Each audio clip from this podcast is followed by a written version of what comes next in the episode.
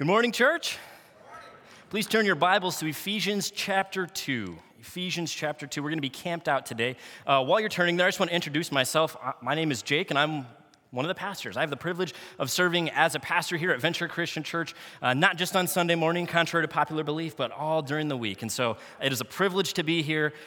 December 31st, last day of the year. Thank you for being here. If you are out of town but online, we just want to welcome you as well. Uh, thank you for joining us as we jump into our text today. Uh, as you're turning there, I would like to just share a little parable. And this is a parable that you have probably heard before. It's, it's not a Christian one. As far as I could tell in my research, uh, this is a parable that comes to us from India, but a lot of other cultures have adopted it. And you've probably heard it before. It, it goes a little something like this There were several blind men, and they had been told that an elephant was in town. There was a literal elephant in the room. And so these blind men, they go down to where the elephant is, and because they can't see, they are all feeling around for this elephant.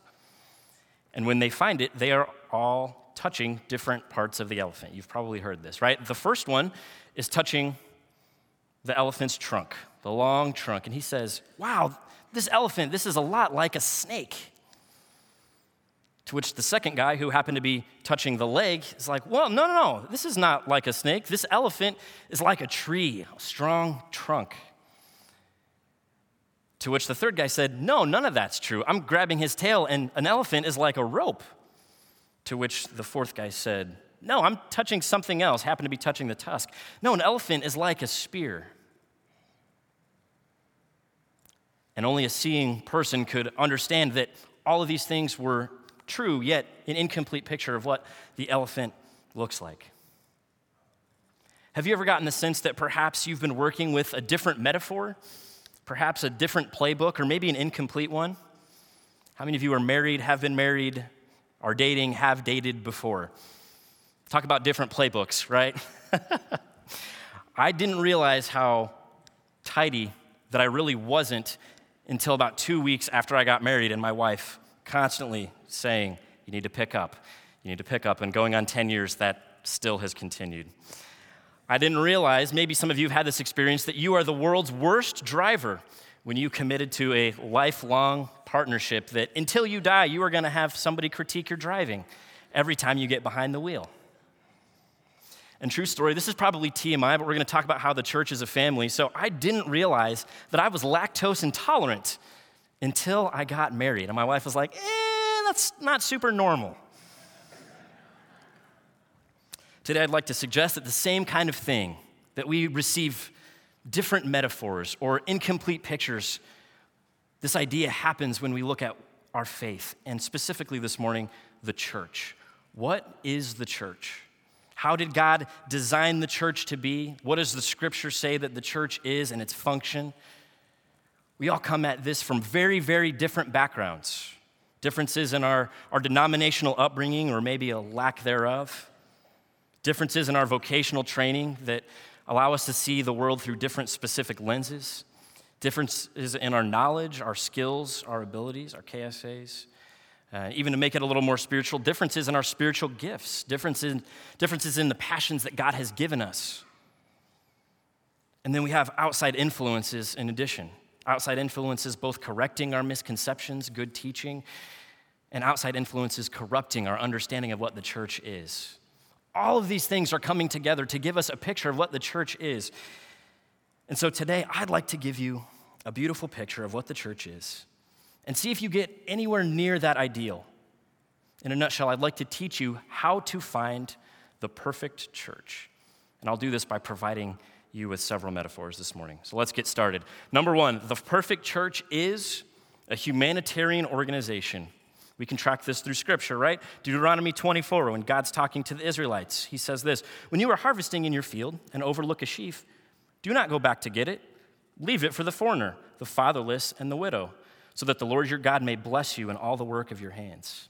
Do not take advantage of a hired worker who is poor and needy whether that worker is a fellow Israelite or a foreigner residing in one of your towns. God has cared about the poor and taking care of them from the very beginning. The ministry of Jesus prioritizes reaching those who are considered lowly women, children, tax collectors, sinners, prostitutes, the poor. Too many references in the New Testament. Jesus prioritized the poor. The church is a humanitarian organization. James, in his letter to the early church, reiterates religion that our Father, that God our Father accepts as pure and faultless as this to look after orphans and widows in their distress. So, as our first metaphor, much like a humanitarian, or dare I say, a social justice organization, the perfect church then is one that, above all else, prioritizes humanitarian causes, and social justice. Number two, the perfect church is a social club. Looking in the Old Testament, Ecclesiastes 4 two are better than one because they have a good return for their labor. If either of them falls down, one can help the other up. But pity anyone who falls and has no one to help them up. Proverbs 17, again with Solomon a friend loves at all times, and a brother is born for a time of adversity. Moving into the New Testament, Jesus says in Matthew 18, For where two or three gather in my name, there I am with them.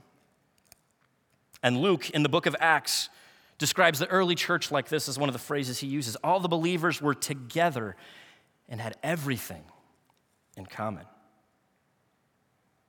Much like a social club, the perfect church then is one that, above all else, prioritizes getting our social and community needs met through a brother and sisterhood.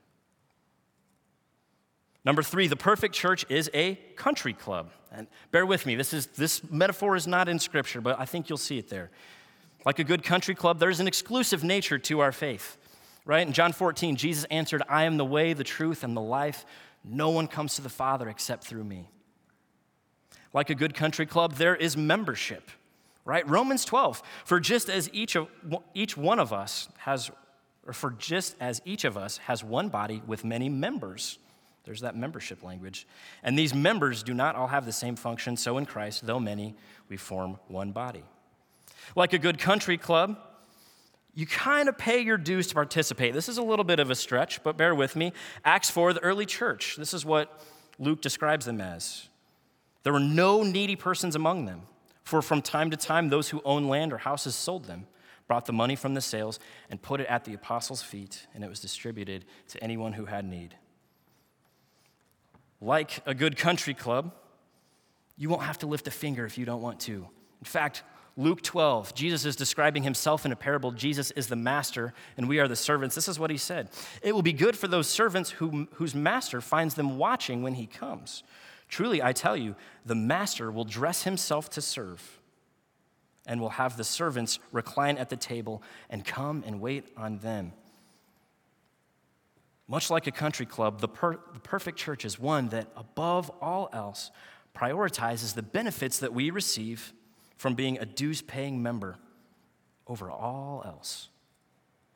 The perfect church is also an academic institution where we learn. We are transformed by what we know and then what we feel and then what we do. Comes as a result of what we think. Romans 12, do not conform to the pattern of this world, but be transformed by the renewing of your mind. Proverbs 18, the heart of the discerning acquires knowledge, for the ears of the wise seek it out. Moving to the New Testament again, 2 Peter, but grow in the grace and knowledge of our Lord and Savior Jesus Christ. And then Ephesians, where we're spending our text today, Ephesians 1, it says, I keep asking that the God of our Lord Jesus Christ, the glorious Father, may give you the spirit of wisdom and revelation so that you may know him better.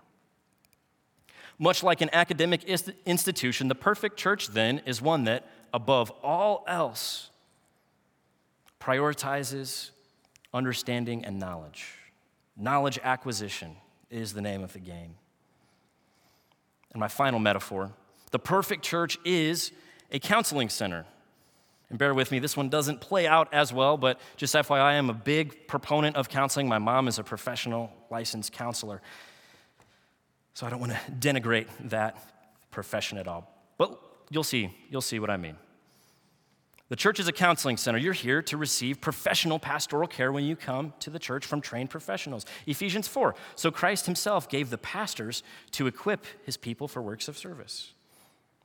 Ephesians 5. If you're not doing well in your marriage or your relationships, Ephesians 5. God prioritizes that. We're here to help you work through that. However, let each one of you Love his wife as himself, and let the wife see that she respects her husband. Struggling with any kind of addiction or struggling with a specific sin issue that you can't seem to kick, the church is there to help you walk through it. 2 Corinthians 5, all this is from God, who reconciled us to himself through Christ and gave us the ministry of reconciliation. Struggling to find a purpose in your life? The church is there to help you find it. You need to look no further than the Great Commission or the Great Commandment. Therefore, go and make disciples. Love your neighbor as yourself. You see, much like a counseling center, the perfect church then is one that, above all else, prioritizes our personal well being and appropriate coping mechanisms as we interact with other people. In essence, the church is built for you. Church is built for you. No matter who you are, the church was designed to serve you. Whether you're a man or a woman, a kid or a senior adult, black or white, liberal or conservative, rich or poor, professional or amateur. The church was built with you in mind. And the crazy thing is, it's a place where all of our preferences come together to form a perfect unity, where we get our way all the time. A perfect church, then, is one that where we never feel uncomfortable, where the music happens to be the perfect volume every single week, and it happens to be the perfect style for my mood every single week, where the sermon challenges me, not too much, but just enough to keep me coming back every week. A perfect church is where I get access to a community that looks exactly like me. No weirdos allowed. The perfect church is where everyone thinks like me. I don't want any Trump fans, any Patriot fans, and any liberals up in here. I'm going to get an email about that one. The church is where everybody looks like me. Little kids, ick. Senior adults, gross. People of different ethnic backgrounds, no thank you. The perfect church is one where everyone struggles with the same sin issues that I do. I don't mess with divorce, I don't mess with sexual issues, and I don't mess with drug addicts here. And the perfect church is where everyone prioritizes the same missional outreach that I do. Everybody knows the only right missions are children, women, and battered animals. Everything else doesn't matter. You get what I'm saying here. I'm afraid that when we view the church this way, the only person that we're really worshiping is ourselves. Someone pulled me aside several years ago. I don't remember who it was, otherwise, I'd give him credit. And you probably heard a, a quote similar to this. They said, If the Jesus that you worship looks, thinks, believes, and behaves the exact same way that you do, you might not be worshiping Jesus. You might actually be worshiping a God created in your own image. In the Bible, we call that idolatry. So, those of you who are here for the hallmark moment, you know exactly the plot twist, right? When I say I'm going to help you find the perfect church, here's the reality the perfect church does not exist. And all the metaphors that I used, those are good ways to view the church in some senses of the word. But it pained me to take a lot of those verses out of context because ultimately the church is not about those things. And we're going to dive into scripture to see exactly what the Bible says about the purpose of the church. Suffice it to say for now, there are legitimate reasons that Christians and non Christians alike are skeptical about the church. This may be your first time. You may be watching this a year from now wondering if venture is the place for you or whether the church is even a place for you. There are a million, there are a million reasons that I hear. And a lot of them are legitimate of, of how people have been hurt in the church. But I'd venture to guess that a lot of those reasons are because people that hurt you have misunderstandings about the purpose of the church, or perhaps you even have a misunderstanding about God's purpose for the church. So, just like the guys in my first illustration, the blind men who are trying to figure out what this thing is, we will use four different metaphors that the scriptures use to describe the church. And before I jump into that, when I say the church, there's a lot of nuance here in the scriptures. But what I mean for our purposes today, when I say the church, I simply mean the people of God, the gathered people of God. Sometimes it's called the church, sometimes it's called the people of God, sometimes it's called the saints. This is the gathered people of God. And here are four metaphors. Let me start with the first one. The church is a building. You didn't think I was going to say that, right? We know that the church is not a building. And in one sense of the word, that's very true. The church is not this physical space right here at 14501 Hazeldale Parkway. The church is not this space. The church is where people are gathered together. So the church is not a building. If I can get on a side tangent, I was always told growing up don't run in church. It's God's house. Don't sin in church. You know, you save that for the other six days. Don't cuss in church. That's the Lord's house. It's not the Lord's house anymore. it is not. When Jesus died on the cross and the temple curtain was torn in two, and then the Holy Spirit was given, we'll see in our verses today. This is no longer the Lord's house, but the Holy Spirit dwells inside of us. Jesus doesn't live inside us, Jesus was a man, but the Holy Spirit lives inside each and every one of us who have been baptized and have received that gift. So the church is a building, but here's what I'm meaning. In Ephesians chapter 2, look down at verse 19. Consequently, you are no longer foreigners and strangers, but fellow citizens with God's people and also members of his household, built on the foundation of the apostles and prophets, with Christ Jesus himself as the chief cornerstone.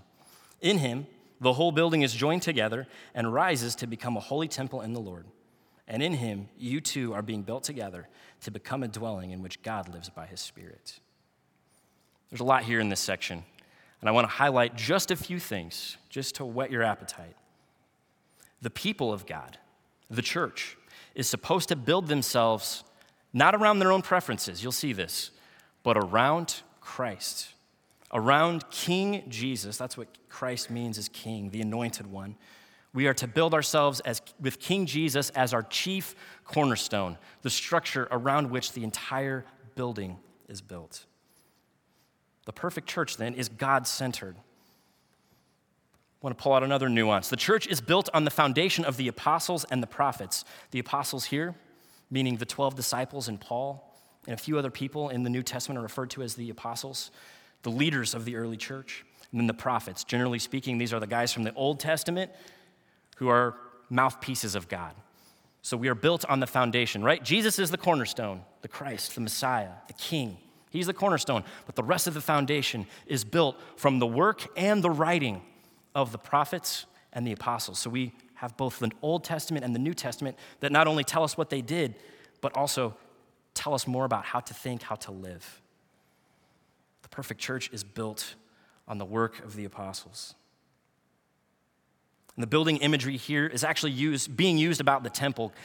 Paul is comparing the temple to our bodies. And in one sense of the word, you've probably heard the verse uh, in 1 Corinthians. It's talking about how your body is a temple to the Holy Spirit. And that's absolutely true.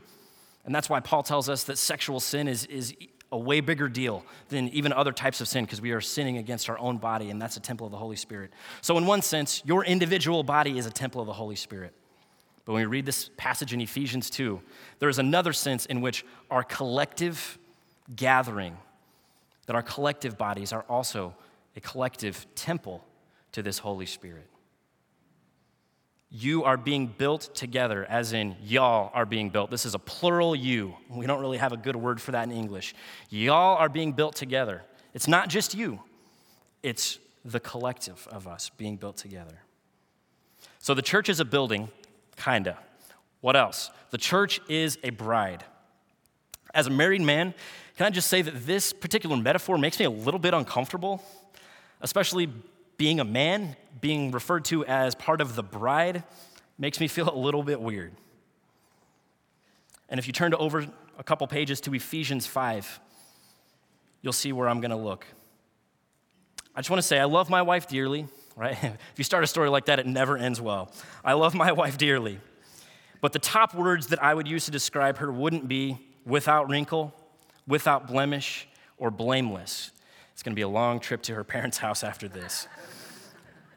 But truly, imperfect marriages can impact how we view this particular metaphor. Ephesians 5, starting in verse 25, Jesus is comparing, or Paul is comparing the church to a marriage relationship. Husbands, love your wives just as Christ loved the church and gave himself up for her to make her holy, cleansing her by the washing with water through the word, and to present her to himself as a radiant church without stain or wrinkle or any other blemish, but holy and blameless. Holy and blameless. Let's note a few things about this particular metaphor.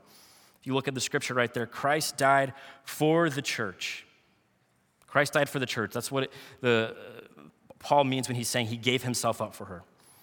And I want you to notice it's not just for you. And what I'm about to say might fly in the face of some of the things that you've been taught. And let me nuance it. There are certainly a few verses in the scriptures that indicate that Jesus gave himself specifically for individuals. I look at a place like Galatians 2:20. Paul makes the claim of himself that Jesus gave himself up for me. And I'd argue there's a lot bigger context to that and why he uses that. But it's there. So I can see why you would believe that Jesus came just for you. But let me nuance this a little bit by saying that far, far, far more references in Scripture, I would say at least 95% of the times that Jesus is talking about dying on the cross, giving himself up, uh, ushering in a new kingdom, his mission on earth here, 95% of the time, he is talking to a collective group of people. He is talking to a collective you, not just an individual. So, inasmuch as you are an individual part of the collective church, Jesus died for you. Jesus gave himself up for you. But do not miss this. And don't mistake the intent. You are not the protagonist of all creation. You yourself are not the protagonist of the Bible. The Bible and God, they don't revolve around you. And that's great news.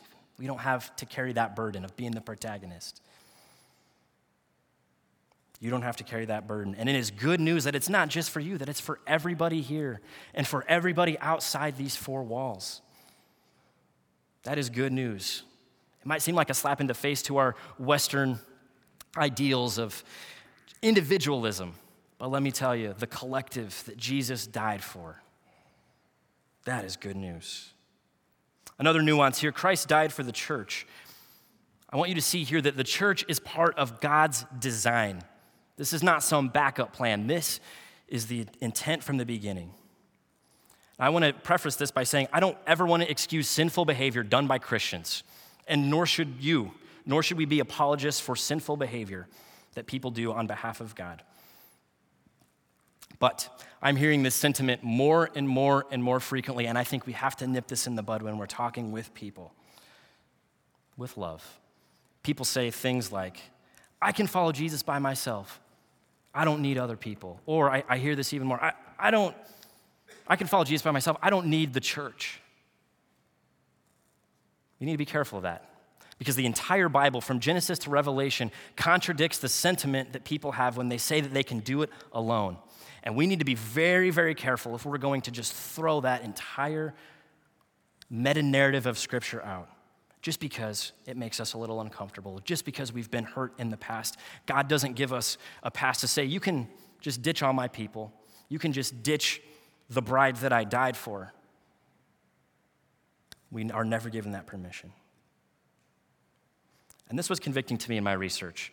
We ought to be a little bit more careful when we talk about people's spouses, right? You don't want people gossiping about your husband or your wife or somebody in your family.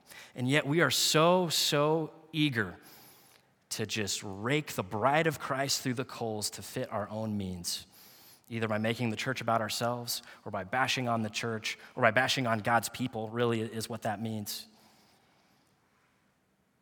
May we all repent of the times that we do that. The church is a building, the church is a bride, the church is a body. This is probably the most familiar metaphor that you guys have heard. It's part of our daily Christianese, right? The body of Christ, the body of believers. This body is healthy, this body is unhealthy, etc. This is my favorite metaphor. Unfortunately, I only have a little bit of time to unpack it. But turn back to Ephesians chapter 4. If you're going to do any homework, I would encourage you Ephesians 4, 1 Corinthians 12 really unpack this idea of the body, and it's probably the, the most extended metaphor that we have of the church. Ephesians 4, I'm just going to jump into verse 15 and 16. Paul's describing the church. Instead, speaking the truth in love, we will grow to become, in every respect, the mature body of Him who is the head, that is Christ. From Him, the whole body, joined and held together by every supporting ligament, grows and builds itself up in love as each part does its work. Christ is the head. Much like the cornerstone that we read about in the building metaphor, Christ is the head of the body that is the church. He's the person around which the entire body is built. We can beat that drum until our arms fall off. The church is built around King Jesus. The church is God centered, and all the metaphors bring that out. Another nuance here it involves everybody. I wish I could go into a longer discussion about spiritual gifts, because that's what this passage is talking about. But suffice it to say, you receive, when you are baptized and you receive the gift of the Holy Spirit, one of the benefits that you receive is a spiritual gift or a, a, collection of spiritual gifts with the explicit understanding in Scripture that those gifts are to be used to build up the church. We are all given gifts. And we are all given, in my opinion, different gifts, and everybody in this room has a different gift mix. Some are spiritual gifts, some are just different passions that you have, others of which are gifts that maybe you have fostered yourself knowledge, skills, abilities, all these things come together to give us a unique mix of people in our gathering. Even the gifts that seem insignificant, the body needs them to be engaged. The church needs them to be engaged, both for your own sake, for the church's sake, and because Christ commands us to engage in that way. How are you using your spiritual gifts to build up the body? Another nuance here the church is about growing and maturity. That's one of the roles. That's one of the roles of the church growing and maturity. Just as our physical bodies are in a constant state of growing and maturity, and cells die and come back, not come back to life, they are regenerated, so it is with the body of Christ.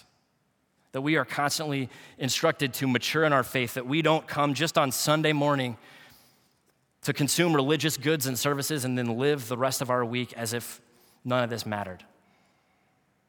That we are instructed to continue to grow in our knowledge and our understanding as we pursue Christ. That's one of the roles of the church. The last nuance is speaking the truth in love. Speaking the truth in love. The church should be viewed as a bastion of truth, and the church should be viewed as a bastion of love. Yet, most of you who, interact, who interact with people who aren't Christians know that people don't know us for either of those things, really. And that's a problem. Truth and love are not mutually exclusive. Rather, if you love someone, you're willing to tell them the truth. And if you're truthful with someone, that is loving. We speak the truth in love in a perfect church. So the church is like a building, the church is like a bride, the church is like a body. Bear with me on this last point. The church is brothers and sisters. I needed to keep a, a fourth B in there to continue my alliteration. The church is like a family. The church is a family. This passage is in 1 Timothy, though it's described elsewhere. Although I hope to come to you soon, I am writing you these instructions so that, if I am delayed, you will know how people ought to conduct themselves in God's household which is the church of the living God, the pillar and the foundation of the truth. We are family. I've got all my sisters and me. I'm not going to sing it. they would let me go after that. The household that Paul is referring to here is, is a lot more nuanced than most of the households that we live in, right? In Hamilton County, we've got mom, dad, 2.1 kids, a dog, a nice house in the suburbs. The household that Paul is referring to is a lot bigger than that. Usually has the patriarch and then his kids and their families and perhaps their kids and their families, usually three to four generations living under the authority and a lot of times under the same roof as one guy. This is not just people that they share blood with either. This is slaves, these are paid laborers, these are people who uh, the patriarch is kind of the patron for them to continue to do their work. These households in the Roman culture that Paul is writing to are very, very complex. And what I want you to see here is they're very diverse, and people probably had all kinds of different opinions, yet Paul refers to the church as a household. A household. You guys all come from different family backgrounds, and if you've ever been in a family for more than about five minutes, it's very, very easy to see it's not about you. It's not about you. And scripture after scripture after scripture would testify to that. That it's not about being served, but serving. That it's not about having my preferences met, but it's about giving up my preferences for my brothers. So the church is Christ centered, but secondarily, the church is also others centered. As I conclude my message today, I want you to hear my heart in this. Because I can come off as kind of a jerk sometimes. It's part of the family that we're talking about. My wife's like, you need to tone it down a little bit, weirdo. But I want you to hear my heart. We are family. You guys are my brothers, my sisters. Dare I say, some of you are like my fathers and my mothers my pastor's heart, it laments the way that really, really, really good things that churches do, that gathered bodies of believers, really, really good things have become ultimate things. And a church without Christ in his proper place on the throne is not a church at all. A church with you at the center is no church at all. My heart weeps more and more and more folks that I talk to, or I talk to people who are having conversations with others. More and more people I hear are leaving their home churches. More and more people I know are leaving places they've worshiped for a long time. More and more people are walking away from church completely. And my heart weeps. Because in more cases than not, I find that people are falling prey to a very Western ideal. This is not a biblical ideal but a very Western ideal that it is all about me. They fall prey to the church of the consumer. And when things aren't going perfectly, they decide they're going to go to a place where all their preferences are met temporarily. And then they find, much like wherever they left, that the new place has exactly the same problems because we're family. The church is not me centered. My teacher's heart, the teacher's heart in me wants you to know that God did not design the church to be this way, that it is evolved into this way inappropriately. And my brother's heart wants to encourage you to engage with that church, be it at Venture, at another place, the church global. Engage in that. I don't know how to find the perfect church, and I would argue that the perfect church does not exist. But I can give you a few tidbits on places to start. Is Christ the head?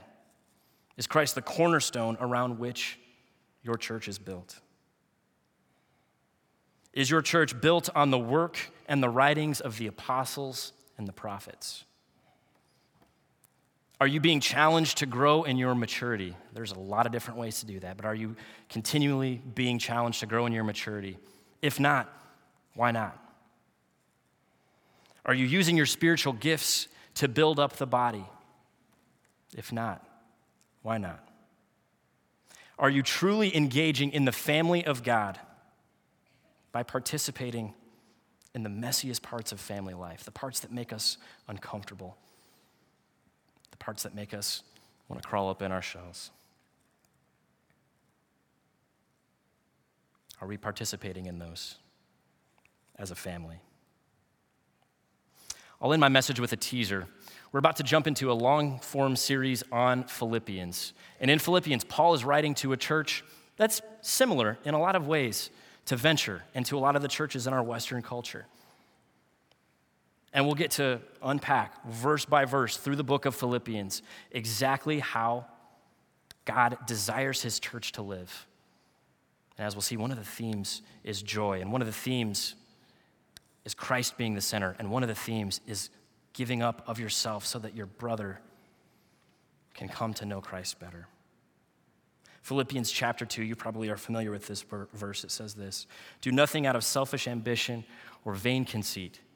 Rather, in humility, value others above yourselves. Each of you should not look only to your own interests, but also to the interests of the others. In your relationships with one another, have the same mindset as Christ Jesus. Please pray with me. Dear Heavenly Father, we thank you for this day and we thank you for who you are the identity that we find in you. God, we thank you for your church. God, we love your church. We love your church. And we repent of all the times that we've slandered her, all the times that we have not given her our best that we have not engaged in family life. We repent of those, and God, we seek to do your will in our lives. to build our lives around you, to give up of ourselves so that others can have. And God, we ask that you just continue to grow us, continue to mature us, continue to make us more like your son, Jesus. It's in his name that we pray these things. Amen.